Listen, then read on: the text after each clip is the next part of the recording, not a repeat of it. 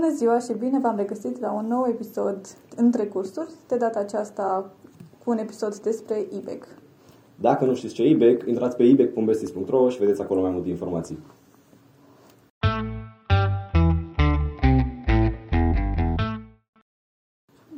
Uh, Acum îi avem uh, aici de față pe uh, doi foști uh, participanți de la etapa locală de anul trecut, care au reușit să ajungă tocmai până în finală. Dacă ați putea să vă prezentați și să spuneți cine sunteți și cum ați ajuns să câștigați, uh, să ajungeți până în finală. Uh, salutare, numele meu este Alexandru, sunt de la Facultatea de Design Industrial și Managementul Afacerilor și presupun că am ajuns în final datorită muncii de echipă, m, brainstorming-ului și a echipei mele. Iulian, ai legătură? Eu sunt Vrunic Iulian, anul 2 la automatică, eram anul 1 când am participat și presupun că am ajuns pe tot ce a spus Alex și un pic de noroc.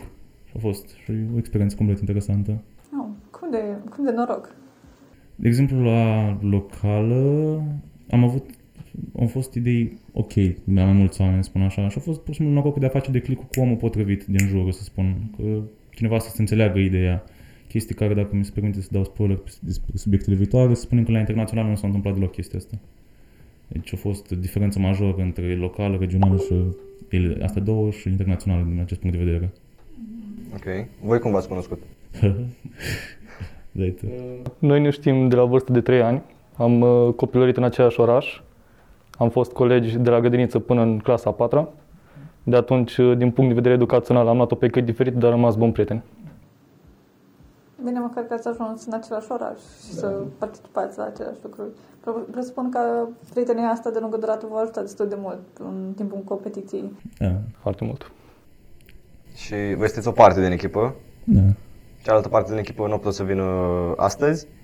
Dar poate puteți să ne spuneți mai multe și despre ei, cum v-ați cunoscut ca echipă. Eu pe Denisa, o știu, din clasa 9 ne-am fost colegi pe, pe tot parcursul liceului. Acum suntem de la aceeași facultate. Și pe Beatrice am cunoscut-o acum la facultate. Și mi se pare interesant că eram uh, în echipă cu cineva care l-am cunoscut la grădiniță, pe cineva de la liceu și cineva de la facultate. Și era așa un pic de... Ah, Toate etapele vieții. da, da, da, acum aici, sunteți cu motive aici. A fost interesant. Și am, cam așa am ajuns împreună. Am primit mesaje la... Vai, sper să nu pocesc, cred că de la Denisa. Denisa e cea mai hype girl, mereu cu hai facem asta, uite se întâmplă asta, mergem acolo și cu informații. Deci cumva ea au venit cu ideea să vă înscrieți sau...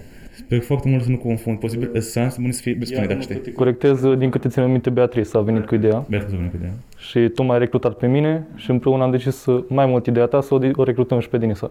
Ah, ok. Da, Den- Denisa e cu idei de obicei de asta confund. A, deci dacă nu ar fi avut, uh, nu ar fi venit uh, Beatrice cu uh, propunerea, n-ați fi auzit uh, de IBEC sau de uh, Best în general. Da, de, nu, nu, eu personal nu cred că aș fi auzit. Nici eu. Mulțumim, Beatrice. Chiar a fost noroc chiar. Da, exact, ce ziceam, e ci- foarte multe circunstanțe până la urmă. acum. A fost uh, prima dată când ați uh, participat la un uh, concurs de genul? Da, da, da, da. da. Și cum vi s-a părut?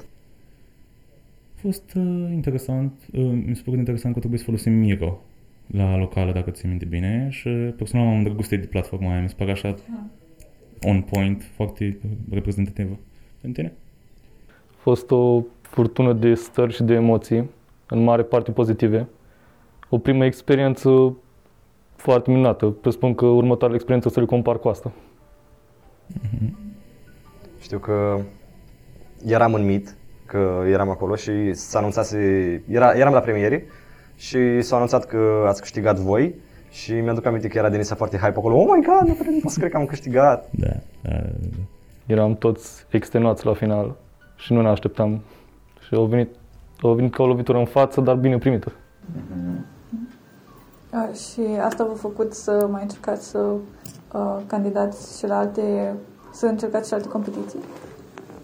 Personal, da, a fost uh, un început foarte în forță și exact ce ziceam, de asta am făcut și confuzie mai devreme, că am mai fost, de exemplu, în hackathon de 24 de ore la care am participat și n-am făcut, n-am dormit deloc noaptea aia, tot pe, foarte mult pe energie pe care mi s-a dat și tot cu Denisa și Beatrice în cazul V-a ăla. provit? Da, la provis, da. da. Tare! de noi. Da, știu, știu, știu, știu, știu. Și cred că a fost foarte frumos și acolo. Acolo l-am câștigat, dar a fost fix chestie de, bă, nu contează până la urmă, acum am învățat o groază de chestii. intri pentru experiență și dacă câștigi ceva și Ei. sunt șanse mari să câștigi. Uh, e în plus. Știu, la Pruvit, să trecem puțin la, la Pruvit, știu că îmi convinsesem câțiva tovarăși, două echipe gen, să înscrie și ambii eu la premii. Deci nu voiau în ruptul capului să se înscrie, am zis, bă, băgați, e o experiență super interesantă, n-aveți absolut nimic de, de pierdut. Și eu câștigat până la urmă. Și a fost foarte tare. Ce înseamnă să încerci ceva doar ca așa, ca să, pentru experiență, să vezi uh, cum e. E, Așa a fost pentru playback la noi, adică nu prea pleacă cineva asta, dacă pleacă mi se pare ori că are foarte mult încredere în sine, ori cu foarte multe cunoștințe, dacă pleacă cu gândul că eu clar câștig. În rest, să vedem ce se întâmplă. Da.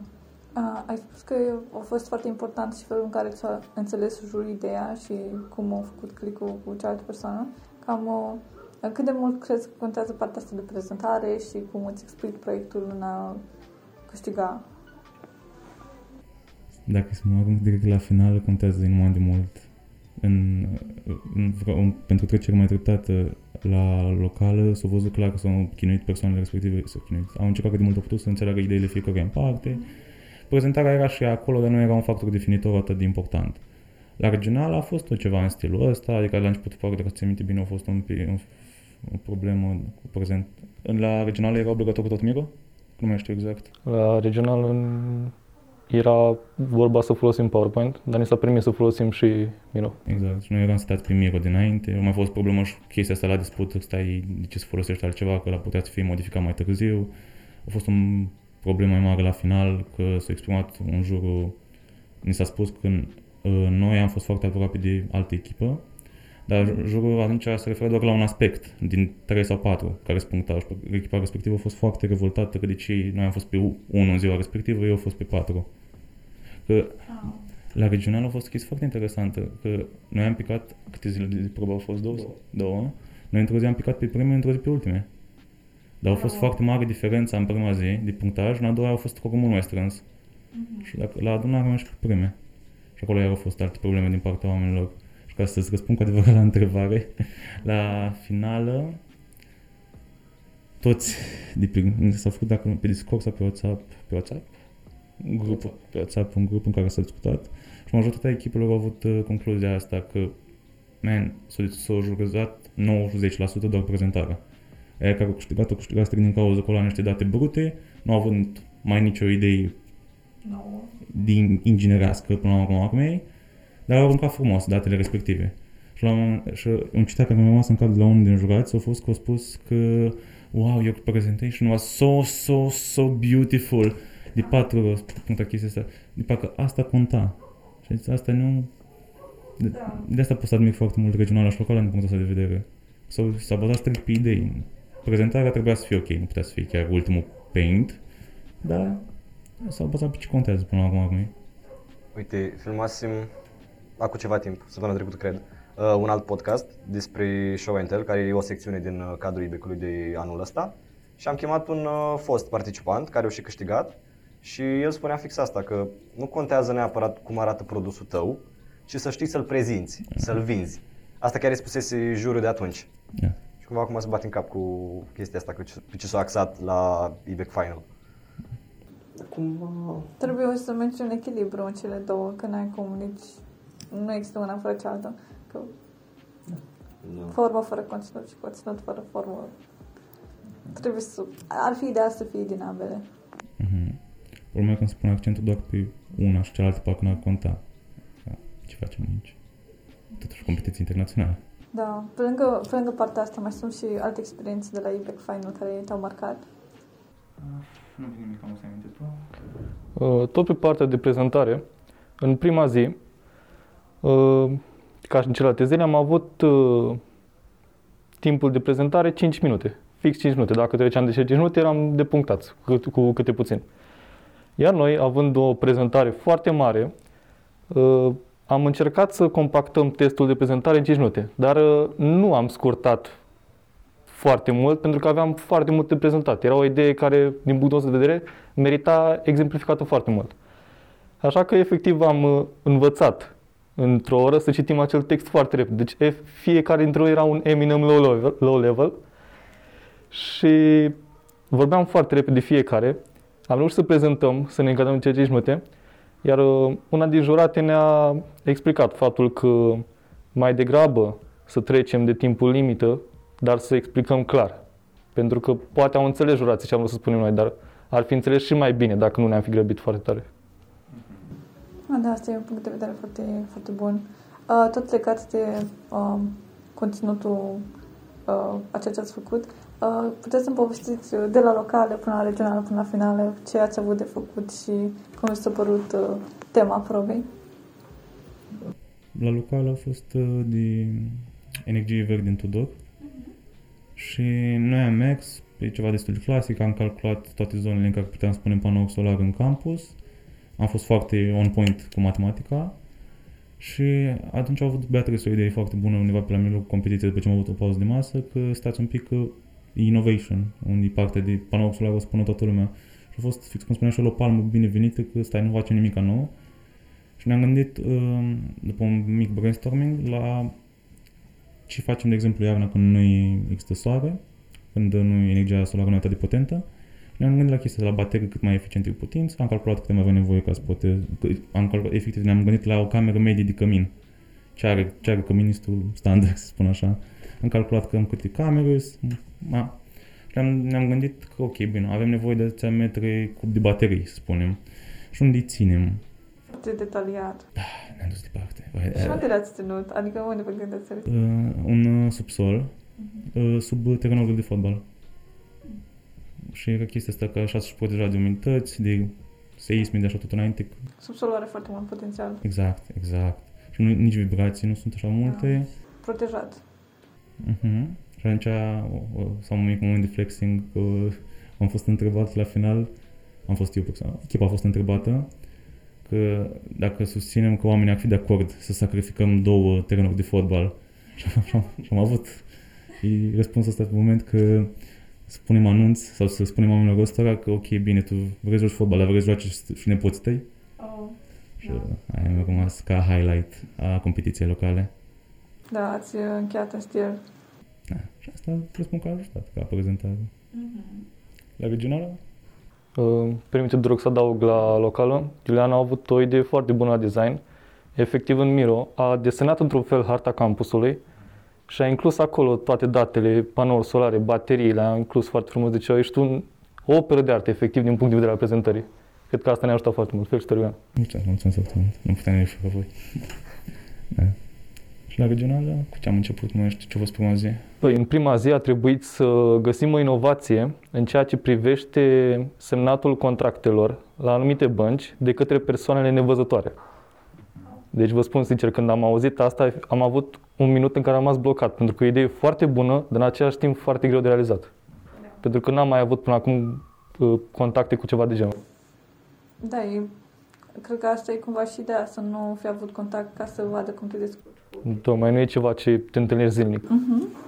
Și soluția voastră Am dezvoltat uh, banca respectivă avea Georgia, Georgia, aplicația respectivă. Și noi am făcut uh, Stevie, Stevie parcă. O, vai, avem un coleg uh, sper că nu-ți... Ah, ok. Uh, și noi am făcut, uh, am gândit aplicația respectivă pe un, uh, o interfață strict pentru nevăzător. Toate funcțiile cât mai basic și uh, nu mai țin minte exact, era chestia asta că butoanele de volum și închidere era- erau, avea fiecare câte un gest respectiv și un ghid audio. Cât mai keep it simple. Asta a fost toată ideea, hai să nu ne ducem departe. Și tot la fel, țin minte, uh, aici am făcut uh, prezentarea aplicației pas cu pas, ce se întâmplă, cum se aude. Și tot asta am încadrat într-un telefon, tot în Miro. Și a fost uh, iar nișă de prezentare. Da, ar fi fost mai greu într-un PPT. Da, da, da, da, ideea asta. Deci, um, mi s-a părut fascinant că am primit întrebarea atunci de la alți uh, participanți, că stai, sau, da, de la alți participanți, stai un pic cu persoanele nevăzătoare cum folosesc telefonul. Și în, nici eu nu știam înainte, normal, cum a spus și el, era ceva total nou, dar făcând research-ul, am descoperit că e folosit exact ca un om care vede. Adică funcțiile astea deja sunt gândite în principiu și lumea îl, folos- îl folosește cu ochii închiși. Adică nu Observasem și la laptop mi-am dat seama de o chestie că avea modul pentru nevăzători în care avea ghid la toate butoanele. Gen, oriunde mă duceam cu uh, mouse-ul, vorbea gen exit, ceva. Adică ele deja sunt prevăzute cu chestia asta și mi se pare incredibil că... Da. Da. Sunt probleme la care nu ne gândim, neavându-le, da. Ok, și metoda voastră de semnare a contractelor Uh, cum funcționa? Era un soft de... Vai, mai știi tu mai exact? Era ceva de securitate pe mai multe nivele. Mai mult decât sigur. că Asta Da, e cel mai da. important când semnezi. Se cerea o, un test vocal, un uh, test de Face ID, date de CNP pe care le rostai vocal, date de buletin, tot felul. Uh-huh. Și că aici am avut avantajul că soluțiile celorlalți implicau destul de mult mersul la bancă, care să fie dat punctul. Da. Că tot, tot șpiulul era să poți să-l faci la distanță pu- prin telefon.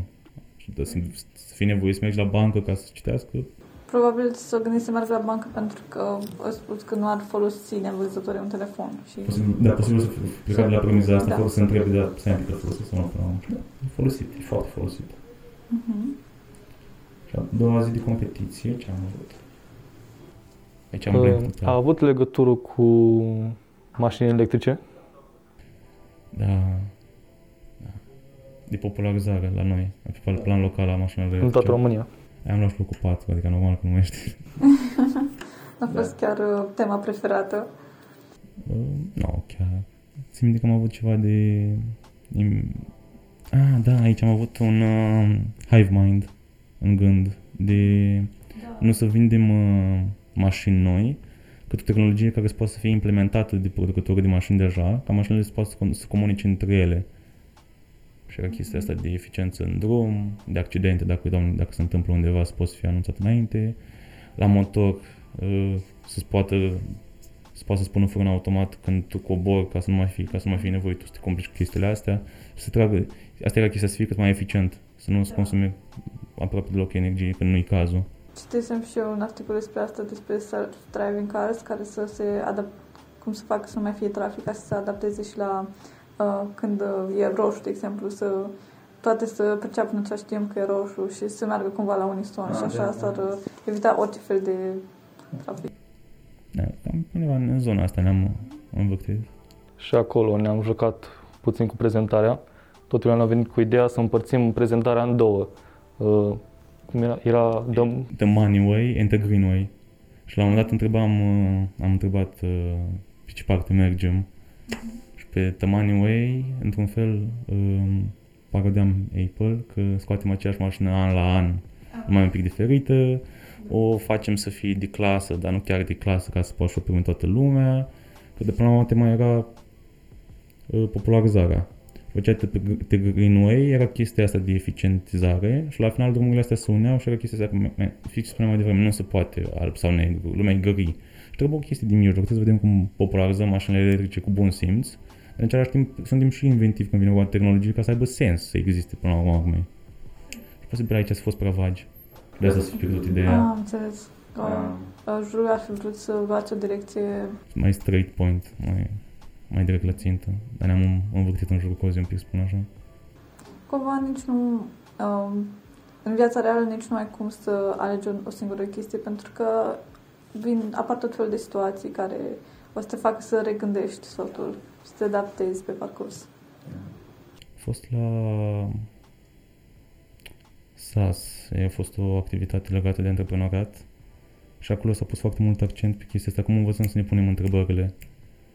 Și trainerul de, actu- de acolo, de, toată activitatea a fost să ne gândim noi la o afacere, să o dezvoltăm cât de mult putem.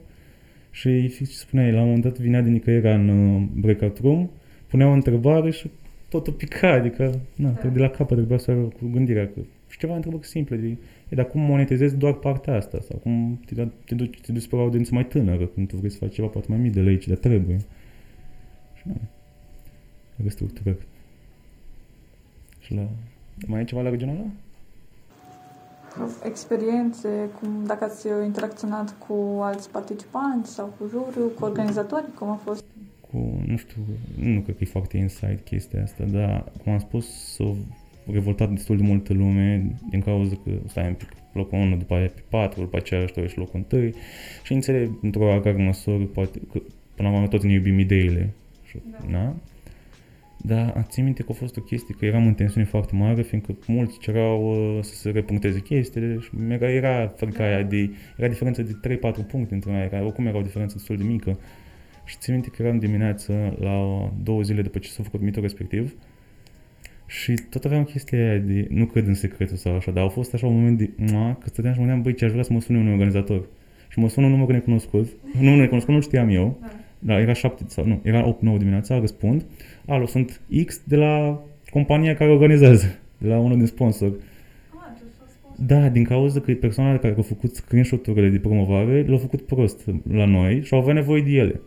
Și eu eram, am făcut screenshot-urile alea în 10 secunde și eram, da, stați că le fac acum, da, am terminat, am luat mouse-ul, dar dacă toți sunteți pe fir, n-ați vrea să discutăm un pic? Și mă calma foarte tare dimineața aia, că mi-au spus că nu, nu e nicio șansă, adică nu are niciun sens, adică s-a făcut totul clar, din păcate s-a făcut cea prost. Și fix ce mi-a spus mie la telefon, o trimis seara aia pe mesaj, o transmis. Și a fost, a fost foarte de, oh, somebody loves me. Da, da, da, da. Ok, și cu puțin noroc ați ajuns în IBEC Final. Da, da, da, da, da. Unde, ce a fost, care a fost prima probă? Mm, le s-a amestecat ordinea, nu mai știu exact care a fost prima, a fost cu oceanul. Da, trebuia să găsim o soluție pentru a curăța oceanele. Da, de plastic, de gunoi și de așa. Și prima chestie a fost, hai să vedem care sunt gunoaiele cele mai mari. Și am rămas șocat, spun așa, că de exemplu e foarte mult microplastic, la, chiar și la suprafață, asta e chestia. Și ideea noastră în sine a fost, hai să, până data să ne ocupăm de plasticul mare, de colectare.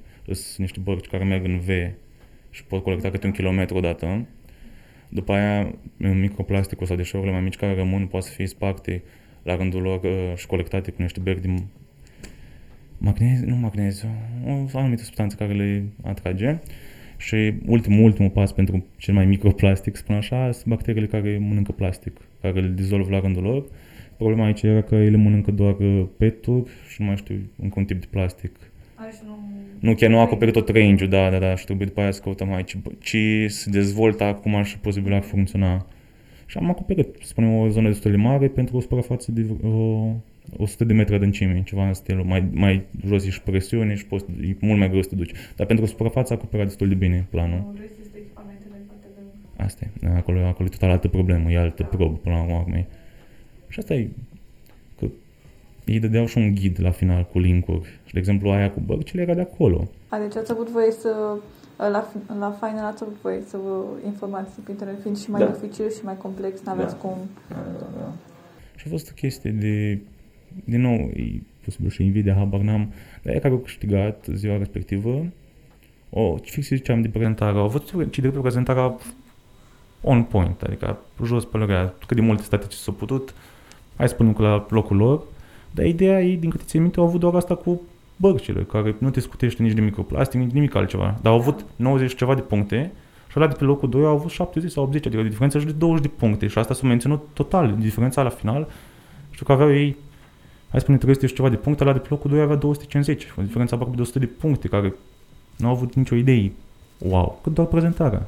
Dacă e să te uiți și la viața reală, cumva persoane care au prezentarea cea mai frumoasă sau speech-ul cel mai convingător ajung să își pună în aplicare ideile sau să fie mai cunoscuți.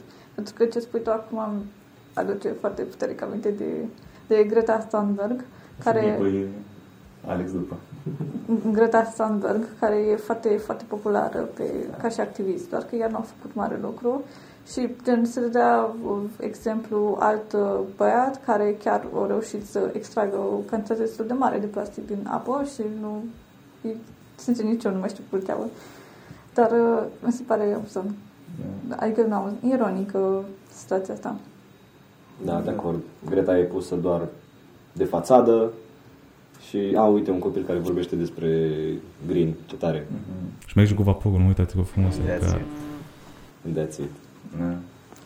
Dar, uh, până la urmă, uh, este, nu știu, cred că dacă ajungi totuși să îți susții până la capăt de idee și să încerci din nou să uh, insisti pe anumite chestii, cu siguranță o să ajungi până la urmă să fii auzit sau să te faci cunoscut. Nu cred că e chiar a lost cause în partea asta. Asta, da, fiind personal, fiind și obișnuit cu locala și regionala unde s-a pus punctul unde trebuie să spun, am fost luat în offside chestia asta când s-a pus atât de mult accent pe prezentare brusc, din nou la competiție de inginerie. Asta e chestia.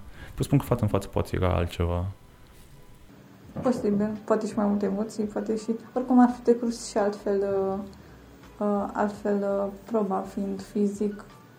Da. Nu știu dacă mai puteai să faci aceeași prezentare, uh, ar fi fost totul fizic.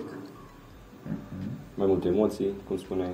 Da, anul ăsta se încearcă să fie fizic finalul. Da. Și noi am încercat să facem fizic evenimentul, dar am trecut în online până la urmă.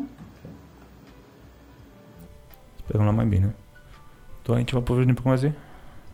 Nimic de subliniat momentan. Ok. A doua probă a fost... Uh, A fost legat, cred, dacă nu mă înșel, tot de mașini electrice, doar pe Madrid. nu a fost uh, schimbarea climatică? A doua? Ba, cred că da, dar pe ce zonă? Nu mai țin minte exact. Pe Europa. Pe Europa a fost chestia asta că, nu, nu- din nou, probele în sine toate au fost extrem de interesante. În cazul ăsta, dacă e să fie a doua, și hai să presupunem că e a doua asta, de schimbare climatică în Europa, nu, nu s-a pus problema, hai să o oprim sau hai ce facem. Nu, e prea târziu deja, ce o să întâmple? Și noi am avut abordarea asta de nu putem generaliza absolut toată Europa, în primul rând, anumite zone să fie mai afectate, altele nu, atât din punct de vedere economic, climatic, tot, tot, tot, tot. tot. Și cam le-am împărțit în patru zone și fiecare a avut o zonă de prezentat. Și de aici, iar aici iar ne-am lungit un pic mai mult decât trebuia. Posibil asta a fost prima zi chiar. Da, oricum, E- uh, Europa e foarte variată Da. și are chestii foarte, foarte diferite și uh, schimbările climatice afectează foarte diferit. Adică, încă o chestie de care îmi aduce aminte e când uh, am, au început toate focurile din păduri. Uh, uh, știu că a fost o pădure care au ars și în Ucraina și atunci s-au și redesc- scos la suprafață vechile urme de radiații. Și uite, gen, a- zona asta a fost afectată total diferit de schimbările climatice față de alte zone, de exemplu. Că sunt foarte multe uh, componente variabile de luat în calcul. Și aici are chestia asta de... Mai, mult, mai multe echipe au avut o abordare asemănătoare, dar din nou ei au avut o abordare generală și iar au vândut prezentarea și de asta spun că aveam efectiv starea asta de nervozitate legată de chestia asta de nu e chiar ok ce se întâmplă. Nu. Aici nu ne-am dus mult mai departe. Dacă ar fi să faceți din nou proba, uh, cum ați schimba sau cum ați spun, cum v-ați împărți lucrurile, cum ați abordat din nou? Dacă ar fi să mă gândesc strict din punct de vedere a competiției, aș pune mult mai mult accent pe prezentare, dar mi se pare din nou că sfidează point-ul. De, mă, stai, stai, hai să mă opresc, n-am gândit la problemă reală, ca să văd cum fac eu slide-ul ăsta să arate frumos. Fiind și presat de timp, uh, e Exact. destul de greu să ai timp pentru ambele în același timp. Uh, cred că poate și în funcție de cum sunt asignate persoanele din echipe, cineva se ocupe de prezentare, cineva de Da. uh, research. La un task în stilul, nu, mai ales că ne-am și împărțit, nu prea era posibil, că trebuia fiecare să studiem zona respectivă. Corect. Fiecare câte patru zone ale Europei. Cam așa ne-am împărțit, da. Și fie după aceea pe țări, da. Contează foarte mult, uh, am, mi-am rămas surprins uh, partea asta industrială, de exemplu. Cu o zonă care se bazează foarte mult pe industrie, acum ar supraviețui un pic mai mult. Că dacă zone, de exemplu, cum Spania sau Silicia, zona aia, s-ar duce un pic mai rapid de râpă, fiind și mai aproape de apă, de exemplu, cu nivelul apelor, dar în punctul în care nu prea mai e plajă, nu prea mai e turiști care îți pompau economia. Și pe aia se duce mult mai rapid decât o altă zonă în care nu te aștepți. De exemplu, Ucraina, care are o groază de pământ care e uh, scapă denumirea, cu leg- legume, fructe și o industrie un pic de fier și nu mai poate să mai tragă un pic, nu tehnologizat, e evident, dar se poate trage un pic mai mult. Uh, Tot pe ideea asta, ce alte lucruri interesante noi le-ați descoperit în urma research-ului, nu doar pentru IBEC Final în general, uh, ce ați învățat pe parcursul competițiilor? Sigur ați căpătat multe cunoștințe noi. Ai tu ceva? Cât de important uh, este să gestionezi munca în echipă, adică cât de important este ca fiecare să aibă un, uh, să fie la același nivel de muncă. Cât de important este comunicarea, gen să vorbești frumos cu colegul tău ca să ajungi la un rezultat bun. Și cel mai important, într-un brainstorming, chiar cea mai proastă idee să o spui, pentru că cea mai proastă idee poate să fie mina de aur, efectiv. Da, absolut, de acord, nu există idei proaste, există... Da, și uh, personal, când spui o idee, să fii pregătit totuși să vii, să vină Așa e cea mai proastă idee care îți pare ție poate să fie cea mai bună, dar și invers. Exact. Cea mai bună idee poate să fie cea mai proastă, de fapt, dar tu să nu vezi. Și mi se pare că e foarte, foarte important că la nivel individual să fii pregătit pentru chestia asta când lucrezi într-o echipă. Dacă nu ești pregătit să spună nu, n-ai ce face. Lucrează singur mai bine, din păcate. Și ca informații brute, care n de exemplu la locală, ne-am stors creiere, fiindcă noi nu știam nimic de panourile solare. Și nu înțelegeam, nu știam cum să măsoară puterea, nu știam absolut și în două, trei ore aveam o idee generală, să spun așa, pentru calcule care urmau să fie făcute. Presupun că observări de acolo, adică știți că puteți să întrebați observării uh, unități de măsură sau chestii de genul ăsta ca informații, nu să vă dea idei, dar să vă ajute cu, nu știu, uh, câți metri are o cameră, cât consumă o cameră, chestii de genul care să, fă, să fie building blocks pentru ce faceți voi. Că și asta te, te poți folosi foarte ușor. Că sunt acolo nu doar să îți limitezi accesul la informații, dar și să-ți oferi. Interesant, interesant. Nu, nu eram conștient total de chestia asta. Uh-huh. Așa cum am mai momente când mă uit la panoul solar și vai ce prost să spus aici. da. Hai, da, înclinat un pic mai așa trebuie. Da. În, la regională, informații în plus. Mm, maxim despre faptul că, exact ce spuneai și tu, legat de chestia asta, că de multă multe interfațe care ajută deja oamenii nevăzători când ești în ele, am rămas plăcut surprins. Și de la internațională tot, mai tot a fost nou, legat de, micro, de la microplastic, la chestia asta legată de cum ar fluctua economia și tot așa înainte. Da, și am fost foarte șocată când am aflat de microplastic, că nu e doar în apă, și din aer, efectiv, când respir acum, este microplastic și uh, mai aduc așa câteodată aminte și mă apuc grija, dar a, trebuie să vedem dacă acum putem să manageriem ce am provocat. Exact. Acum cu experiența de la IBEC Final, că ați aflat multe despre reciclare în staff, reciclați mai mult ca înainte? Mi se pare că fac tot ce pot. La mult ce mai serios, chiar nu știu, n-aș putea... Maxim de consumator, mă, trag cât mai puțin de becuri, de consum electric, de absolut tot. Minimul necesar. Asta e chestia. Da dacă este în subiectul ăsta, cum mi se pare că efortul individual e foarte important, dar o, e mult mai important ca companiile care chiar generează grosul să-și concentreze cu adevărat chestia asta și să încearcă să ignoră un pic profitul, dar e deja o utopie ce spun. Vreau să vin cu o completare pe asta, dar mi-ai luat cuvintele. Da, dar până atunci chiar nu se poate să convinzi chestia asta, că efectiv putem încerca toi, noi toți, dar dacă minele alea petroliere de kilometri pătrați întregi încă pompează în oceane, o, am stâns eu becul, dar da. ale există acolo. Că noi ca indivizi cumva nu facem așa de mult, într-o 100% pe cât fac da. câteva companii mari da. care, cum ai zis tu, pompează încă uh-huh. Deșeuri în oceane. Da, da. E drăguță ideea că se poate totuși să facă un pic de diferență acolo. Da. Cumva te simți tu bine la finalul zilei că, da. băi, n-am aruncat câștocul pe jos, l-am pus în coș. Da. Te simți tu bine da. despre, despre tine. Da, la polo pus, eu mai ales câștocele am o problemă când văd cineva că aruncă. Și mă, mă am chestia, nu, te rog frumos, ia îl, îl duc eu. Îl duc eu, dar nu îl vreau acolo pe jos. Asta fac și eu. Da. Și încerc să conving cât mai multă lume să facă la fel. Da, și prin un exemplu, eu o perioadă aveam chestia asta de efectiv mă luam de lume când arunca la co- pe jos ceva și am un prieten care mi-a zis că și acum el aruncă la coș, că mă aude cum țip la el. Nu, nu suportă chestia asta. Asta e, asta e schimbarea pe care ai adus-o pe unul. Exact. Am un prieten care acum aruncă la coș datorită mie. Da. Și legat de microplastic, ce spuneai, mi se pare și la chestii mult mai mari. Eram fost la mare vara asta și nisipul pare nisip când m-am uitat la el. Dar da. mi-a spus cineva, tu observi cât de multe mucuri de țigară și în clipa aia mi s-a deschis o rezoluție și vedeam că dintr-o mână din nisip erau vreo 10 mucuri de țigară, dar nici nu mai observ la cât de normale par. Da. Și trist, efectiv trist, doamne. Se pierd în peisaj. Da, exact, exact. Răul la mic care e acolo, da, face diferență. Da, chiar dacă nu putem schimba la, lucrurile la nivel mare, dar cred că contribuția individuală poate să ajute foarte mult la nivel local, de exemplu, poate să schimbe fața unui oraș. Și dacă se schimbă fața unui oraș, poate să schimbă mai multe cu baby steps. Exact. Uh, ai menționat uh, adineauri de important, uh, faptul că ai învățat cât de important e lucru în echipă.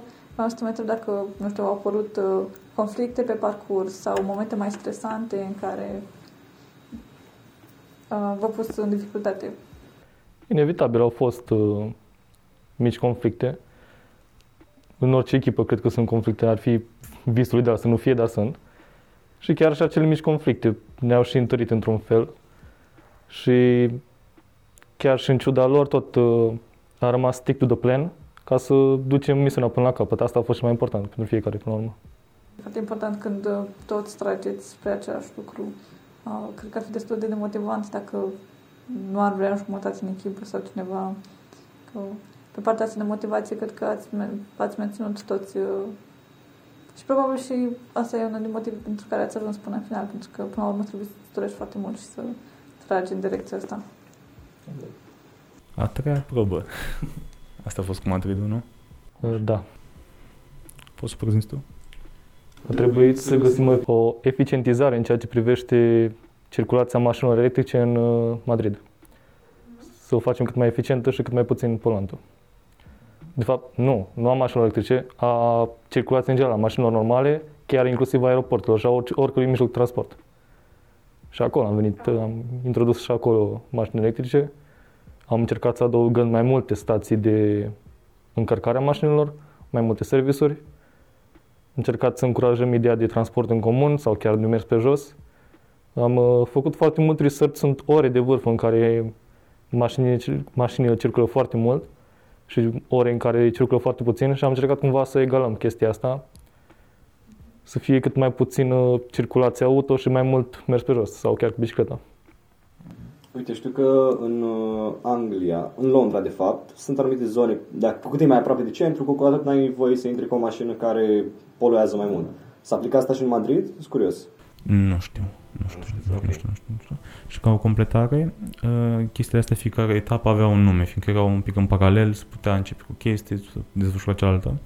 Și asta era Don't Be Rush, legat de orele de vârf, fiindcă companiile mari sau angajatorii um, începeau la 9 jumate, de exemplu, și era o chestie de a, trebuie efort din partea lor un pic, dar o parte din companie să înceapă la 9, 9 jumate, 10, 10 jumate, 11, trebuie ca traficul să mai fie așa de aglomerat fix într-o direcție.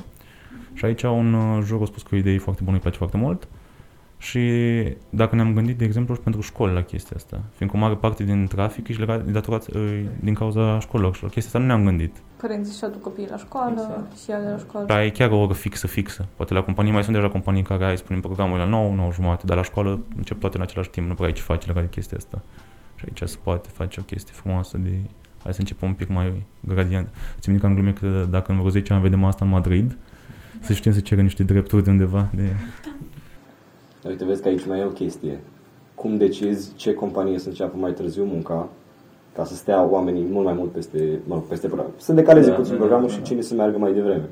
Deci nu știu dacă oamenii ar fi dispuși să meargă pe la 11 la muncă și să iasă la 7, nu știu, 8. Da. Ne zic că ne-am aruncat de la 8 la 10 în zona asta să fie ăla și cel mai târziu să iasă pe la ora 8, parcă era o chestie de asta. Că ți minte că e un program de lucru ușor diferit față de noi, ca o pauză mare în mijlocul zilei. Da, am auzit și eu de așa, mm-hmm. două ore sau da, mai da, mult. Două, da, așa am auzit. Da, la fel și în Franța, tot în Franța sunt două ore pauză. Am, wow, cum are lumea timp să își rezerve două ore în mijlocul muncii și apoi să continue după. Mi se pare că toată a doua jumătate. Exact. Și e un mod diferit, dar apare funcționează, deci cred că spun că se poate. Și încă o etapă foarte, care ne s-a părut un pic uh, că trebuie să punem accent pe ea. Deci când vorbim de absolut toate utilajele și poluarea lor, Beatrice ți minte că a venit cu observația asta că nu se discută de obicei despre utilajele de construcții care poluează foarte mult, mai ales în zonele care sunt dezvoltare, cum ar fi preferau oraș mare, inclusiv Madrid. Legat de chestia asta era că se, fă, uh, se făceau comparații dintre utilajele clasice și unele care ar funcționa pe baterie. Știi, ideea clasică de electric, știți? Da. Și personal, de exemplu, mă gândesc că un uh, mijloc ar fi un uh, utilaj hibride, ar fi cea mai bună soluție. Corect, corect. Oricum o să fie destul de greu să se treacă brusc la electric. Exact. Dar se fac, uh, se fac mișcări în zona asta. Mm-hmm. John Deere o și Case uh, International, care sunt două companii mari de tractoare, au scos câte un model uh, autonom și electric. Exact. Și fix și spuneai tu, sunt baby steps, dar să adună la un moment dat și contează foarte mult chestia asta. Fun fact legat de partea asta de electrizare, uh, chiar aici la Fab Lab este un centru de, un punct de încărcare a mașinilor. Le-am văzut, da, da, da. O să arăt în față. Pe această cale vrem să-i mulțumim uh, domnului Dan Zaharia că ne găzduiește aici, la, la Fab Lab, în această minunată cameră antifonată. Și dacă vorbim de utilaje electrice, observația lui a fost foarte bună că în tot Madridul erau parcă unul, două de astea um, servisuri auto pentru mașini electrice și e foarte important până la urmă dacă ai o problemă cu ea să poți să te duci. Și la noi în țară, de exemplu, dacă trecem un pic de la Madrid la România, e chestia asta că sper că s-a schimbat de acum un an sau doi, dacă aveai Tesla la noi, în primul rând o aveai neoficial, că nu au adus încă, și trebuia să mergi până în Viena, unde era cel mai aproape sediu. Și dacă aveai o problemă, era cam mm, să mergi până acolo cu ea sau să o remorcată. Da. Și după aia dacă mergeai la cineva neoficial, nu mai aveai Garanția. Exact, absolut nimic la ea după nici update-ul de soft, dacă nu mă înșel, adică sunt foarte fixiști, bine, vorbești de Tesla mod expres care... Tesla nu este nici singura marcă de mașini Da. electrice și probabil nici cea mai... Adică mi se pare că lumea idolatrizează firma asta, dar uh, cu siguranță există opțiuni uh, mai potrivite. Clar, clar. Eu știu Elon Musk ce face, asta e chestia, totul de la el. Marketing, ce spuneai și tu, cum uh, îți uh, expui ideea și cum te prezinți în fața uh, jurului sau a lumii, e destul de important pentru a te face cunoscut și să-ți accepte lumea ideile ca fiind cel, cel mai bune opțiuni. Mhm. Eu Sunt convins că a ajuns în punctul Elon în care poate să spună absolut orice, o să fie o mână de oameni care o să fie cu el, adică nu se pune problemă.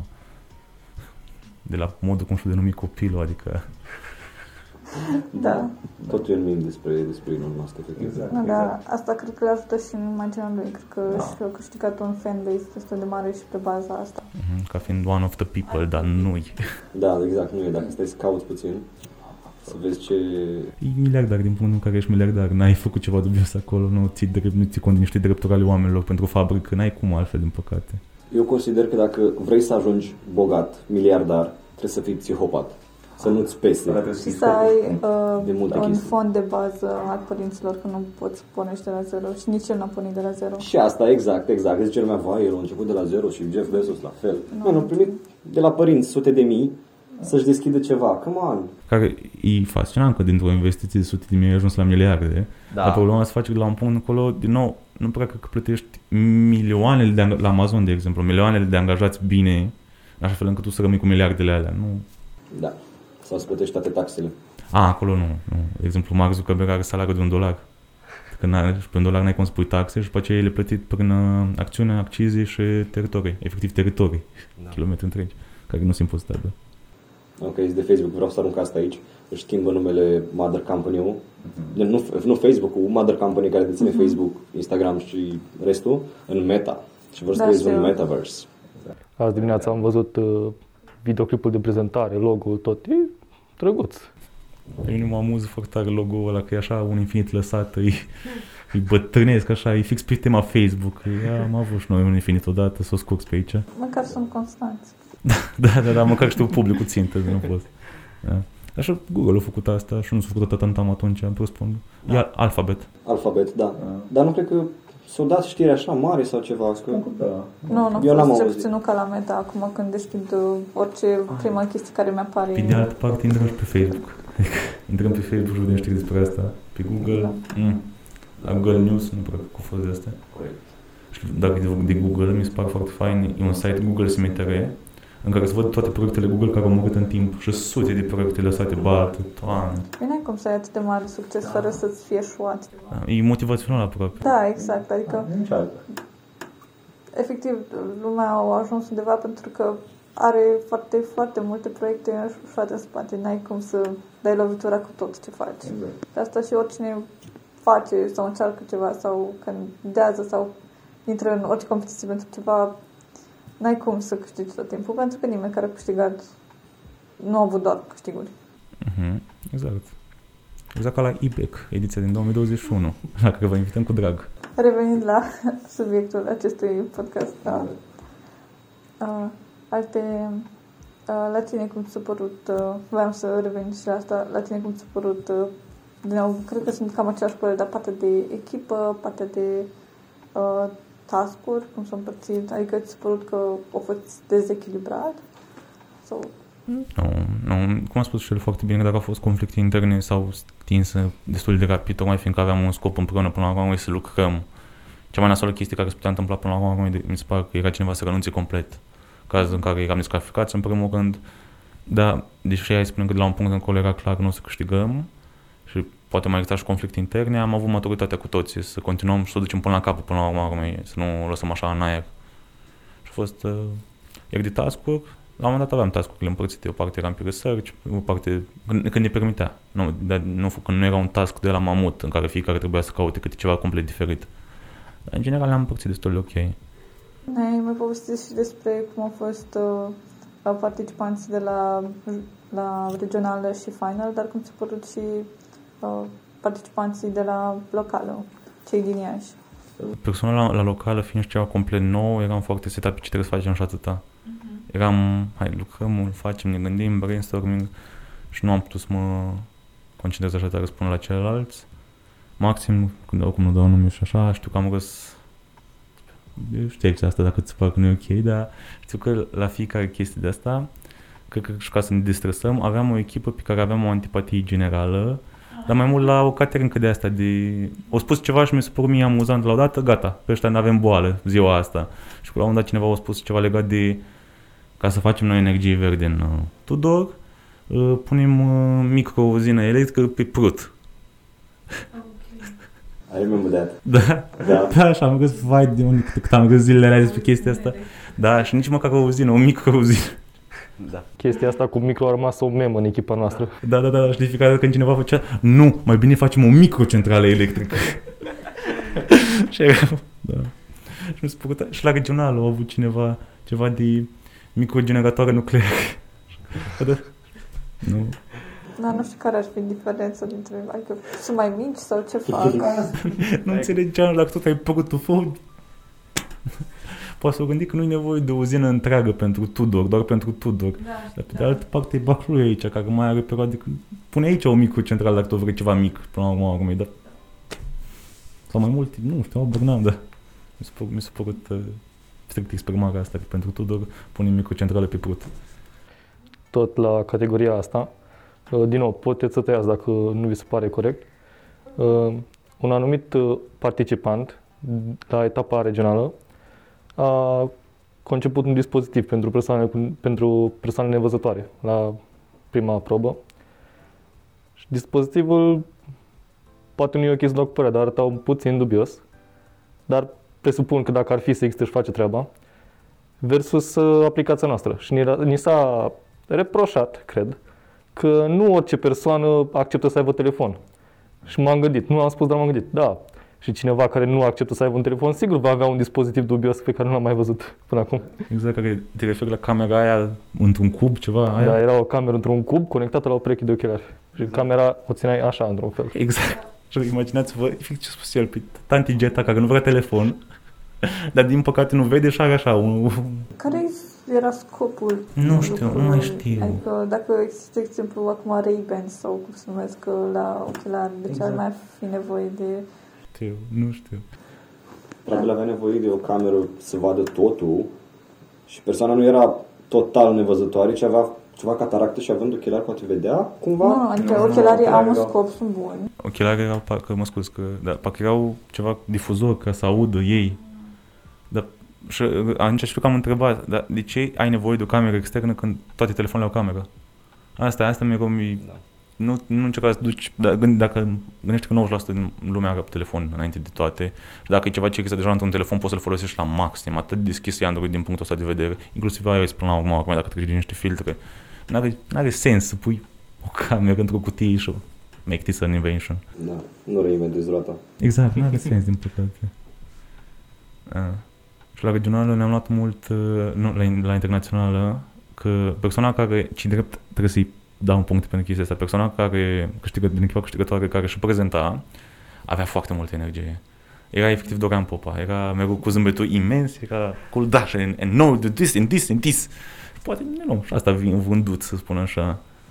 Dar gădeam pe chestia asta de cât ADHD, nu, nu-i boală, doamne ferește, dar câtă energie putea să re- emane omul respectiv. Și stăteam și mă gândeam, tu n-ai lucrat nimic azi. Tu nu poți să lucrezi 8 ore și să-mi vii acum plin de energie să, să faci așa ceva.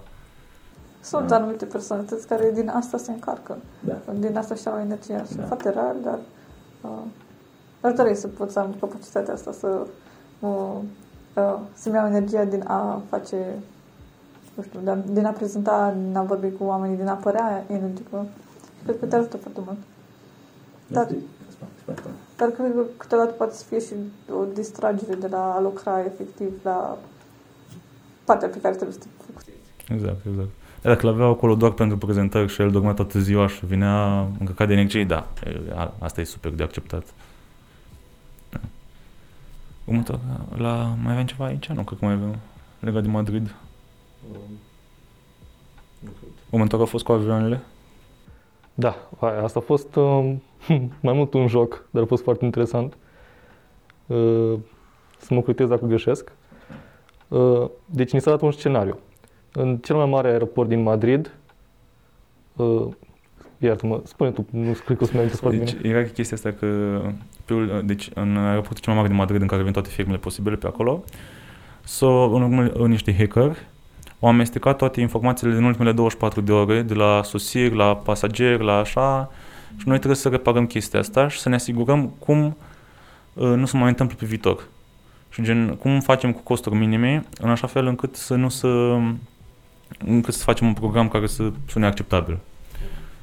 Și ne- personal a fost prima dată în competiția asta, când am avut blank total în cap, n-am avut niciun fel de idee inițială. Da, exact cum a spus, asta sunt eu, știi, nu mă pot gândi la nimic. Și am, cum, și am venit cu ideea, având și experiența de la Provit, despre un algoritm care se folosește de informațiile în ultimele 3 săptămâni, că sunt niște hackeri de treabă, ți-o opri doar ultimele 24 de ore, și să-ți genereze informațiile posibile. Și am făcut efectiv, mi-am dat suflet în chestia aia, fiindcă am făcut un pseudocod funcțional înainte de toate. Deci, era chestia aia că în primul rând e foarte bine că informațiile nu se distrug, se amestecate. Deci dacă algoritmul respectiv generează ceva ce nu e pe lista aia, automat e nasol. Și era o chestie de prim- primul pas cel mai superficial e dacă un zbor s-a repetat în ultimele 3 săptămâni, presupunem că și acum e la fel. După aia, hai să spunem că jumătate din zboruri le avem asigurate așa. În timpul, asta, asta sunt câteva linii de cod în Python. În, ti- asta se face în jumătate de oră. După aia, putem da drumul la primele zboruri dacă pleacă în chestia asta. Și ne-am luat o marjă de eroare, de exemplu, de o oră. Am văzut cât costă în ora aia, dacă întârzi toate avioanele, cât ar costa. Și am făcut iar o diagramă grand, cât e minimul posibil de întârziere, cât maximul posibil. Și ne-am dus foarte departe în chestia asta. Știu că am ales un algoritm uh, pe random 3 nici nu mai contează ce tip, dar era cel mai eficient din punctul ăsta de vedere, că ar putea să ia decizii cele mai bune. Și la final se făcea o verificare tot foarte de bază, tot la fel. Am, să mențin cât de simplu se poate să o explic în punctul ăla, ca să se înțeleagă. Și la final, de exemplu, dacă genera mai multe, de, de genera de 3 ori fără- Paris, dar acolo erau de 2 ori, mai dă o dată. Că până la urmă datele pe 24 de ore, ai spune că nu sunt așa masive, încă sunt necesite ore de procesare, 2-3 minute și s-a procesat chestia aia. Și s-a văzut clar, din păcate, că nu au înțeles. Că nu a fost ales juriu în conformitate cu proba. Exact, că am luat cel mai puțin, când am primit punctajele, mă așteptam personal înainte de toate să fim uh, cel puțin în top 3 pe ziua respectivă. Că e o idee funcțională care și un sponsor, care ce drept nu era în jur, nu avea treabă, dar și un sponsor se ocupa fix pe chestiile astea. Eu bă, cum am făcut, dacă sunai la compania respectivă și le explicai problema, a, da, într-o oră ai algoritmul pregătit, știți? Adică, și am explicat pe la presupunerea că, man, e o plată imensă pentru omul respectiv, pentru echipa respectivă, să spunem 10-20 de euro pentru ora aia respectivă, pentru fiecare persoană care a lucrat la chestia aia. Și după aia, cum facem să nu se mai întâmple? Vorbim de un server local, nu trebuie overkill la chestia asta. Cât, câți, câțiva tera de SSD, nu stocăm imagini, nu stocăm video, nu stocăm nimic, stocăm niște Excel-uri până la urmă urmei și un server local care efectiv nu are nicio treabă cu internetul. Dacă, dacă nu vine cineva și sparge serverul ăla, e fizic vorbind, nu are ce să pățească. Și stăteam și mă uitam că alții au propus să se facă doar pentru aeroportul ăsta un, uh, de asta, un uh, server uh, sub, uh, subacvatic, ca la Google. Și au zis că, vai, e așa de ușor de făcut, e mult mai ușor decât un server clasic. Și stai și mă gândeam, cum? Cum e mai simplu să creezi o structură care să se reziste sub apă, să mergi și să conectezi datele, să faci toate cablarea pe sub pământ, că n-ai cum prin apă, nu pui firul în apă ca la pescuit, trebuie să treci pe sub pământ. Și eu au spus că în 20.000 de dolari îl fac. 20.000 de euro, parcă, sau ceva, o sumă de asta inferior de mică. Știu că stăteam și mă gândeam, e, e, e, e imposibil, adică nu ai cum. Și Și au fost fascinați. Au fost, wow, ce idee interesantă. Că dacă nu cunoști foarte multe, ți se par uh, mai multe lucruri posibile și cumva să gândim că poate nu ați simțit destul de sus cu, cu soluția destul de posibil, în punctul în care ți-am descris cum funcționează pas cu pas absolut totul. Am pus și mentenanța, că am învățat asta de la locală, că cel puțin la locală și regională s-a pus foarte mult accent până la acum în uh, de eficientizare și să ia în calcul mereu că trebuie plătită și lumea. Că de obicei când făceau planul de buget oamenii, inclusiv noi am trecut în chestia asta, când ni s-a spus și nou la rândul nostru, că altfel nu aveam cum să știm, notau doar uh, materialele stai un pic, oamenii care lucrează cu materialele costă mai mult decât materialele, de multe ori până la urmă, că e proiecte pe termen lung. Și nimeni nu a ținut cont de asta aproape. Adică eram, mm, bine, rămâneți voi cu submarinul vostru. Țin minte când am fost și observă la echipe, mă puneau să caut prețul la asta, prețul la cealaltă, ca să-și facă un buget și le dădeam acolo. E important să calculeze. Ca idee, mă uitam mai devreme la un preț al unui submarin. 2,8 miliarde Asta e, e submarin, nici măcar nu e ceva, ci o construcție sub care trebuie să înfiptă bine, adică nu... Na, în 50, 20, 30 eu fac. Ei, cred că costă 20.000 de dolari doar să încerci să tragi cabluri, să ai cabluri de astea. Da, da, da, da. Ți minte că am pus și mobila. Adică am, le-am dus în zona asta. Persoana sponsorul de la companie care o ales proba nu era în juriu? Era profesor de la universități din Spania, juriu. Care universități care nu prea aveau treabă cu inginerie. Dacă... La noi uh, la noi juriul e format din uh, profesori, uh, compania care au sponsorizat proba și uh, un uh, alumn de la noi. Și destul de echilibrat pe partea asta. Da, s-a simțit. S-a simțit personal. Chiar vreau să spun, uh, nu spun asta doar pentru că sunteți voi de față aici. Dacă e să fac o comparație, dacă e să fac o comparație a organizatorilor de, de la etapa locală, regională și chiar finala, voi v-ați, v-ați descurcat cel mai bine. Adică ați fost prietenoși, ați explicat tot ce era nevoie, ați răspuns la fiecare întrebare, ați răspuns la întrebări pe care chiar nu le-am pus. Asta a fost foarte nice și chiar ne-a ajutat foarte mult. Deci vă mulțumim. ca și veste bună, noi organizăm anul ăsta și etapa regională, deci o să fie tot în Iași cu noi acolo. Acum un ochi îmi plânge unul râd că sunt bucuros că se organizează aici și că sunt convins la modul cel mai serios că o să fie ok organizarea, dar pe de altă parte tot la Iași. Dacă câștigăm, rămânem la Iași, asta e. Da, dar o să fii mai aproape, nu o să trebuiască... Dar oricum ar fi fost... Uh, o să, uh, pe de o parte economisiți costurile dacă ar fi fizic, pe de altă parte dacă ar fi online, oricum nu va să fi deplasați nicăieri. Da, online. Că da, și anul trecut nu a fost uh, nicio diferență decât da. poate parte de organizare. Da, da, da. Anul ăsta este totuși o șansă. Da. Să mergeți uh, la Zagreb, este finala și o să încerce să fie fizic. Ne-am dat seama cât de puțină geografie știu în clipa asta, că nu dau seama, nu știu unde e. Mișto? Croația? Da.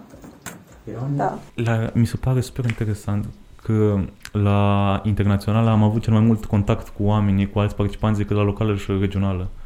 Că, da, da, da, da, că mai era și grupul de WhatsApp, să mai vorbea pe acolo, mai era o echipă care punea foarte multe mimuri în prezentare și ne-am, ne-am uh, dat luat în vorbă cu unii de acolo fost foarte, foarte mult, mult contact și pot spun că grupul ăla de WhatsApp a ajutat. Mai ales la final, când majoritatea aveam aceeași impresie și, un, și ne, ne-a oprit chatul la un moment dat din cauza că îi spunea că vorbim deja prea mult pe lângă în punctul ăla în care ce că... Chatul avea un anumit, o anumită temă? Nu, erau două chaturi, era ăla de oficial în care doar admini puteau da mesaje și ăla de cetuit. Ah, ok. A, deci nu prea aveai cum să vorbești pe lângă într-un chat care nu avea exact. un temă. Exact, exact. Nu l-a convenit că cei drept uh, o parte deveneau recalcitranți legat de modul cum s-au jurizat. Asta a fost problema la final-final. Totdeauna într-o competiție n-are cum să nu fim nemulțumiri atâta timp da, cât da, da. există câștigători și există și persoane care nu câștigă. Ai spus fierbeam. Fierbeam pe partea de prezentare, de legat de chestii, că s-a pus prea mult accent pe asta. Da, înțeleg pe partea asta.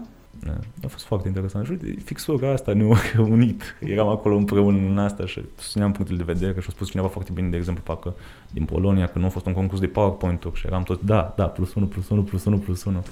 Bă, chiar cineva de la Team Design din România a susținut faptul că, până la urmă, este un concurs de pe tema de inginerie, nu pe tema de prezentare sau ceva genul. Aparent a fost aceeași problemă și la ei, că a fost același jur, numai că mai schimbau oamenii între ei, și la team design și la case study.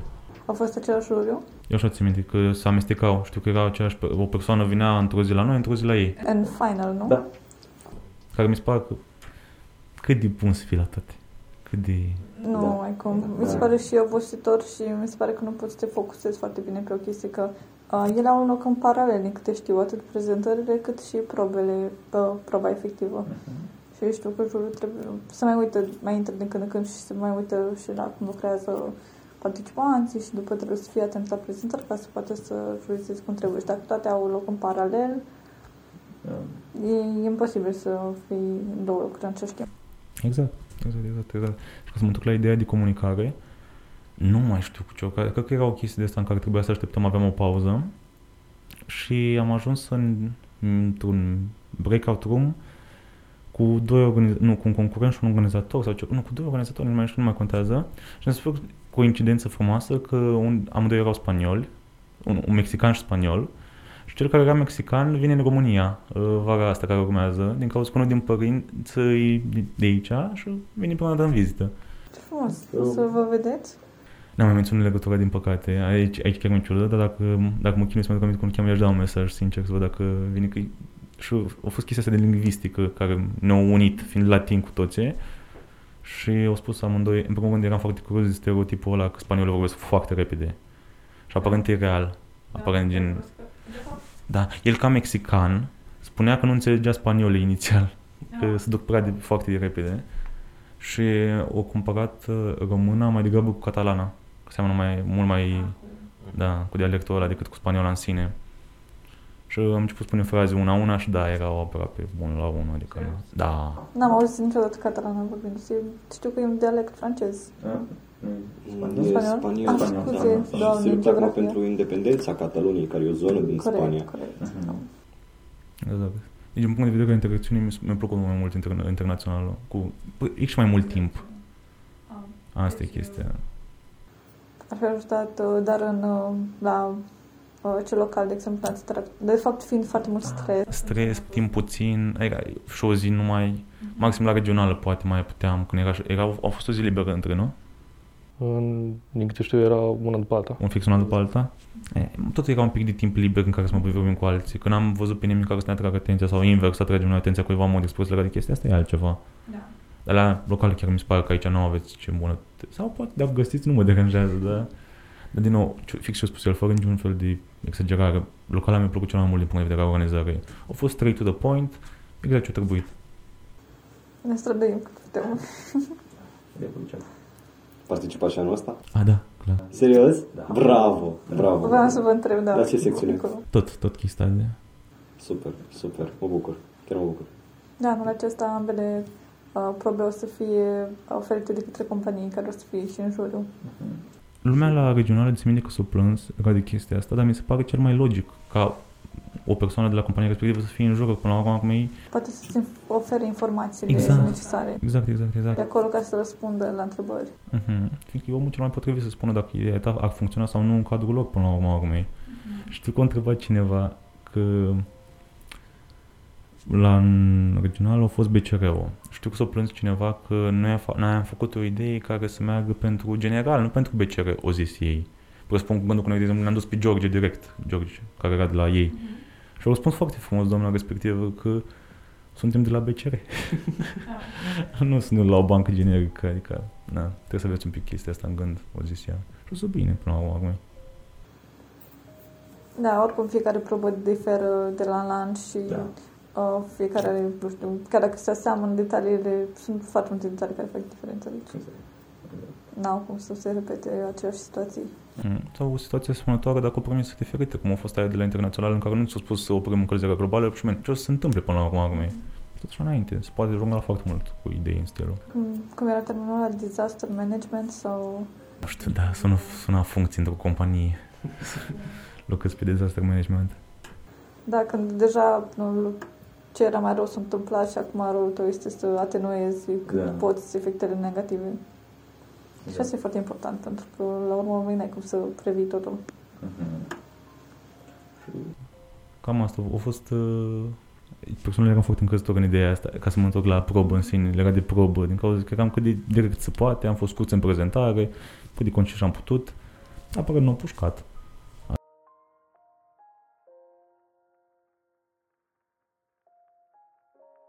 Am avut noroc cu Provito, deci cât de, mult, cât de bine mi-a prins Provito atunci și era, eu, Denisa și cu Beatrice, cum spuneam, am participat cu toți trei, adică și înțelegeam ce se întâmplă împreună și puteam discuta pe tema asta. Și a fost, a fost super. Da, cât de important e să particip constant la astfel de proiecte ca să ții mintea uh, ocupată și în priză. După EBEC, uh, după finală, mi-a dat așa un vibe ăla de trebuie să fac ceva constant, că vreo lună, două, mă trezeam dimineața instinctiv și începeam să fac chestii prin casă, nu puteam să stau efectiv. Ai nevoie de un scop uh, Da. mai mare. Da, da, da, da, da.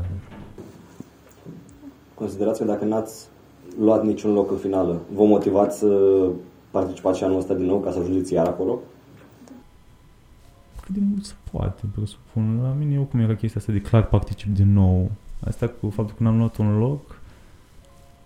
E, e, încerc să mă concentrez pe chestiile vesele acum că spui. Adică nici nu, nici mod de busolat, nici nimica. Dar acum știți mai bine cum uh, să abordați partea asta de finală și cam ce trebuie, cel puțin la partea asta, uh, știind că oricum în local uh, uh, lucrurile sunt mai clar cum sunt distribuite punctajele și se pune accent și pe partea practică. Ai dus aminte că la final... Scuze, Alex, dacă vrei să spui ceva legat de chestia asta, de ultimul loc, nemotivat într-un fel sau altul. Uh, Legat de ce ai întrebat, uh, nu neapărat uh, faptul că nu am câștigat, cât eu personal m-am distrat mult în cadrul etapelor. A fost, a fost și foarte stresant, dar m-am și distrat. Și când vedeam că prezentăm o muncă a noastră făcută în câteva ore, era așa o satisfacere, indiferent de ce spunea juriul. Băi, am făcut asta. Uitați. Mhm. Ce spuneam, e, ce spuneai tu de punctaje clare. E, La fiecare etapă a fost teoretic chestia asta, inclusiv la internațional, la final ne dea ghidul cu 20% asta, 30% asta. Nu se țină cont absolut de chestia aia, că dacă era așa, prezentarea era 20% maxim. Știți? Și diferența în rest de inovații, tot așa înainte, subiecte, n- n-aveau nimic legat de chestia asta și până acum aveau 90 de puncte. Deci, Înseamnă că aici intră și subiectivitatea umană de care trebuie să ții cont și cumva uh, prin felul ăsta înțeleg mai multe și despre natura umană și cât de prone to error. și cred că cea mai mare problemă a fost că a fost același joc din nou și din nou. Da. Că dacă e, și care din nou nu aveau nicio treabă cu probele în sine, să spun așa, erau niște profesori de la o facultate care poate era pe tematică, dar exact ca doctorul care e stomatolog și vorbesc de COVID, n-ai un studiu în virusologie, n-ai nicio treabă cu chestia asta, ok, ai făcut șase ani, dar știi, de aici până aici, nu te duci mai sus, nu te duci mai jos, nu are nicio treabă. Bine, aici ca o paranteză pe partea asta de la stomato- stomatologia, problemele la stomatologie afectează tot corpul. Nu vreau, nu vreau să zic acum că nu e așa. Că mm. paranteză. A, și mai vreau să vă întreb acum la final cum vi s-a părut partea de premii pe local, pe regional. Că a, ați câștigat de mai multe ori și ați avut oportunitatea. La local ce am avut prima? Uh, Kitul studentului, ghiozdanul cu diferite chestii pentru studenți. Am uh, câștigat fiecare câte o carte și cartea aia mi-a prins foarte bine, m-a ajutat foarte mult. Am citit, a fost, a fost super frumoasă. A fost o mică poveste de întrebănogat. A fost uh, foarte, foarte drăguță. Uh, La etapa regională am uh, câștigat fiecare câte o pereche de căști Bluetooth Ce tare! Da. Super! și cel mai important premiu, bineînțeles, experiența. Legat de căștile astea, vorbind tot de organizare, ni s-au cerut adresele într-o zi, după aia peste vreo două săptămâni, da, da, da, în curând le trimitem, după vreo două, după când le-am primit? După vreo două, trei luni, ceva în stilul. Două luni, două luni și puțin. Greu cu transportul. Cred, cred, da, două luni. Da. Din Brașov până în Iași. Așa adică, da, o lună, o lună sună rezonabil. Da. Da, clar. E puțin ciudat că se mai întâmpla la noi ca după ce se câștiga cineva concursul, să treacă mult timp până să vină ei să le ia. Da, că noi Erau fiind în din Iași, trebuia să vină Iași, tot în Iași să le ia și nu, nu veneau. Și stăteau premiile la noi. Aia, aia e dubios. Da, da. Și se întâmplă sur- surprinzător de test, nu înțeleg de ce nu. Toată lumea uită de premii. Legat tot de premii, la final, eu personal, premiul în marea finală a fost niște bani. Era o sumă colosală de bani, dar nici puțin. Dar eu personal, dacă aș fi câștigat pur și simplu mândria, să- chiar și o diplomă, chiar și titlul ăsta, că am câștigat o finală pe munca mea, pe munca noastră, pe efort și pe ceea ce știu și am învățat. Asta mi-ar fost cea mai mare satisfacție să mă duc undeva și să spun da, am câștigat asta. Poate n-ai auzit până acum, dar a fost munca mea. Exact. Așa am, am avut cu regionala până la urmă, am fost că am câștigat naționala la concursul respectiv. ajută, ajută chestia asta. E un boost uh, de self-esteem foarte, foarte drăguț. Probabil te și motivează să încerci mai multe lucruri după mai mare și de... Dacă tot am vorbit de organizare, la final, uh, în finala finală, s-a tras așa de mult de timp. Vai de capul meu, deci și înțeleg, dacă eram acolo fizic, înțelegeam, fiindcă au prezentat părți din cultura lor. Niște flamingo, o operă, parcă s-a mai cântat, au cântat destul de mult, dansuri specifice. Dar când eu sunt acasă, la mine, îs mor de oboseală, îs transpir, nu mai vine să mă mai uit la un ecran încă o oră cum dansează. Dansează frumos. Nu mai, nu mai vine nimic din chestia asta. Și, și aveau fix momente de alea de ne trolau la maxim. Eu ești conștient, eu cred că ei știau. Că stăteam o oră, ne uitam la aia. And no, the final dance. da, asta a fost. Vai, doamne, vai cât am jucat ziua aia pe doamne. Și am stat așa până, până pe la 6, știu că s-o stat vreo 3-4 ore așa tot trăgându-se de timp și trăgându-se de timp. Și eram conștient că nu câștigăm. Pe la ce oră s-a terminat? Totul, adică pe la ce oră s-a închis? uh, În ultima zi, ce presupun că era în jur de ora 8. În condițiile în care noi la 9 deja trebuia să începem. Și început dimineață? După amiază. Nu, ba nu, ba nu, nu, nu, nu, că am venit de dimineață. Da, de Da, dimineață. la ora 9 tot timpul începem. 8-9, cam așa. Da, da, da, da, da. Ok, deci aproape 8, doi- aproape 12. Da, în care nici nu... A fost competiție, nu a fost competiție ziua aia, nu? Ultima zi a fost doar premieră. A, serios? Da. În ultima zi n-a fost competiție? Nu, nu, și ne-a ținut așa degeaba. În ultima zi, desigur, au fost și ceva genul un fel de discuții cu angajatori. Da. ah, ok, partea de carieră. Care am intrat și am întrebat, era o companie spaniolă în principiu și înțeleg chestia asta, oferiți să lucru remote, nu, trebuie să vă mutați în Spania. Punct. Nu mai avea nimic a discutat după aia cu oamenii respectivi, adică tu ai venit aici să prezint doar pentru zona Spania, Catalania, poate Franța, maxim, dar atâta. Că e și un concurs pentru studenți, până la urmă, adică trebuie să reprofilat cu totul, și de facultate și de așa. Și, na, hai să spunem, dacă nu era facultate, poate făceam o nebunie și mă mutam în Spania pentru asta, dar altfel nu. E și o limbă diferită, adică, na, cam acolo s-a oprit. Da, sau așa, o combinație de asta sper coincidală, să pupi frumos totul, dar altfel nu. Altfel nu se poate. Mă, Aia era singura companie sau toate erau... Erau, erau mai multe, dar era și o companie care mie mi se pare malefică și n-am vrut să avem. Malefică. N-am vrut să intru acolo, n-am vrut, efectiv, nu. E așa Amazona, dacă mă vedeți acolo vreodată înseamnă că a fost asta ori mor de foame. Ei, situația asta nu, nu-mi place deloc ce se întâmplă acolo, din niciun punct de vedere. Mai bine la Tesla, până și acolo. Păi eu am văzut că au oferit internship pentru studenți internațional. Eu, Păi chiar avem un au, alumn au care fost, lucrează uh, acolo? da, au, au lucrat, nu mai lucrează. Ok. Au, am avut un alumn care au făcut internship la Tesla și acum e în uh, Delft, în Olanda. Nice, super. Mulțumim că ai menționat și țara, țara ca să știm ăștia mai puțin geografie. Dar nici eu nu, nu prea le-am cu geografia.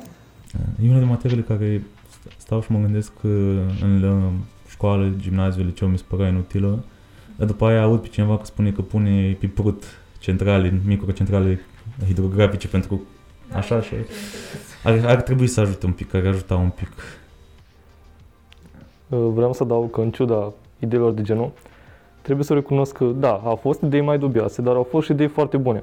Și în cadrul fiecarei etape, atât locală, regională și finală, m-am bucurat foarte mult că viitorul ingineresc sună bine. Adică sunt foarte multe minți, sunt foarte multe idei și dacă toți tinerii ăștia o să se țină de treabă, viitorul sună frumos. E total adevărat. Pentru încurajare. Cred că toată lumea are nevoie să audă de asta, pentru că mi se pare că în ultimul timp lumea e din ce în ce mai dezamăgită de noile generații sau de nivelul de cunoștințe, de atenție și nivelul de pregătire. Mi se pare o chestie interesantă asta că din câte am auzit, orice generație a fost mereu dezamăgită de următoarea generație și păi așa e ipocrizia asta generală că și atât au fost dezamăgiți de tine, dar total degeaba, nu ții minte cum te simțeai, de ce o împrești chestia asta înapoi? Eu, de exemplu, când stâni, am 20 de ani, dar când văd pe ăștia mici cum se comportă, instinctiv îmi vine asta, să, dar ce faci, ai, vai, lăsați asta. După ce am venit fix chestia asta, mie când mi s-a zis asta nu convenea deloc. Și de ce să o dau mai departe? Sunt mereu, bravo, uite, ați făcut asta, că nu e, nu e ca și cum cineva face bombe nucleare, o tână, tânăra generație face arme de distrugere în masă ca să trebuiască să-i oprim. Sunt placă diferit, fac alte chestii. Wow, m-a râs cu o fală. Da. Și poate din asta se naște creativitatea, mai mult decât sigur, că ai libertatea asta de gândire, care, na, mai ales fiind o țară post-comunistă, e nevoie foarte mult de ea. Fai de capul meu, doamne. Da. Și am mai avut o probă, nu? Am mai avut o probă? Dar câte probe au fost în total? Astea au fost toate? Deci, Aha. a, deci a fost uh, oceanul, Madridul, avioanele uh, și a mai fost... Și situația pe Europa. Deci doar patru. 4, 4, au fost 22, da. Deci astea 4 au fost. Și premiera, o zi separată. Deci a fost o săptămână plină. Da, chiar ați avut o săptămână intensă. Că dacă era în Madrid sau în Barcelona, era mai frumos. Vă plimbați acolo pe străzile. Da, exact, exact. Mergeam la faza de, mai ales cunoștințe pe care mi-am acum legat de cât de importante sunt interviurile, când vine vorba de rezolvat o problemă, era vorba de trafic, mă duceam pe stradă și începeam, îmi luam o oră, două și întrebam, man, de mașină, opream la trecere cu un om. Bine, trebuia să presupun că știe engleză, da? Sau luam o persoană spaniolă, dacă aveam, bine, în Spania sunt mulți spanioli, găseam cineva, să mă duce chestia asta de, hai să vedem care e problema oamenilor cu adevărat până la urmă României. Ce faceți să mergeți cu autobuzul? Deci nu există autobuz la voi până la urmă? Nu știu. Tot așa înainte, o oră, două de chestia asta. Ai fi avut curajul să mergi stradă și Eu să iubesc să zici, vorbesc cu străini. Wow. Da, doamne, iartă ca și aici, până la urmă, adică nu e ca și cum vă cunosc. Da, corect. Și acum vorbești cu străinii. Exact. În puțin el care a fost uh, observer înainte. Da, da, Dar da. tot, uh, Era eu te watcher, te uitai la noi, nu interacționam. Da, da, da. E interesant. E, deschide perspective chestia asta. În ciuda faptului că când eram mic, mama spunea să nu vorbesc cu străine. Asta. cred că asta e sfatul pe Exact. care îl primește tot, orice copil. Da, și eu eram tânăra generație care, mamă, nu. mă duc să vorbesc cu străini acum. Chiar să fac deschiși străinii, mai ales dacă uh, nu vorbesc aceeași limbă cu tine, ca tine și mergi să vorbești cu ei în engleză, sunt foarte helpful. Parcă e un fel de politețe impus atunci când vezi că cineva vorbește în altă limbă, trebuie să mă port mai frumos. Ne-ați pățit invers să vă ceară cineva indicații în engleză și să fiți brusc. Da, o zic acum, stai, stai un pic, stai. Știi? La magazin mi-a cerut- m-a întrebat cineva ceva în engleză, cu indicații cum să fac ceva. Și am ajutat, după m-am întors la treaba mea, dar după m-am zis că vorbeam în română. și deci am crezut că n-aș vorbi și eu, dar Asta nu am putut. a fost interesant. Da. De perspectivă de chestii legate de străini, mai ales pe la noi, zona asta e foarte multiculturală. La magazin odată cineva, aveam doar două chestii și m-a lăsat să trec în față. Și am avut un moment de ăla de, de bătrân, de bătrân, am multe momente de bătrân, de, vai, unul de la noi n-ar face așa ceva. și pe aia mi-au venit zeci de momente, deci, vreo 5-6 momente în care unul român m-a lăsat. Și mi-am dat seama că nu sunt așa recunoscător pentru ăla cum am fost pentru ăsta. Da. Și am început așa o leacă să mă chinui să mă focusez să apreciez un pic mai mult gesturile astea mici când vine și de la noi până la urmă. că Este importante. Sunt bias din astea subconștiente care trebuie să fii foarte, nu știu, Self-aware. self-aware ca să-ți dai seama de ele. Mhm. Încerc să mai sparg matricea. Asta e. Și chiar și când îți dai seama de ele, asta nu înseamnă că nu te mai influențează, pur și simplu Da. știi că sunt acolo. Da, e ca o boală, adică când descoperi că e o boală, nu e ca și cum nu mai există. E acolo, trebuie să iei medicamente. Da, corect, e important cum uh, faci uh, disaster management. da, exact. Ba, accept. Accept la maxim. E un termen tehnic pentru disaster, dar uh, ceva cu managementul disaster. Că să înțelegi ce să... Cred că e bine. Sau emergency management? Disaster sună mult mai frumos. Sună mult. Deci asta există Să... Sună mai uh, dramatic. termenul. da. Sau mai legit. How we deal with the human, material, economic and environmental impacts of said disaster. Etc. Deci da, există, există termenul. Am să-mi vine minte. Dar pentru că podcastul se cheamă Între Cursuri, noi acum suntem între cursuri și avem la fix uh, oră, așa că va trebui să încheiem acest podcast aici. Băieți, dacă aveți niște gânduri de final, vă rog. Uh, Personal aș vrea să vă mulțumim pentru că ne-ați invitat. Mă bucur că am vorbit cu cineva din uh, înăuntru organizației și aș vrea să încurajez studenții din prezent și din viitor, participați la cât mai multe concursuri, evenimente, orice, nu neapărat pentru rezultatul final, cât pentru experiență și pentru ce o să învățați. Deci vă super încurajez. Și în completare cu el încercați să nu beți așa multă cafea. Asta e tot. Da. Aveți grijă și de sănătatea voastră, dar și de succesul vostru. Exact.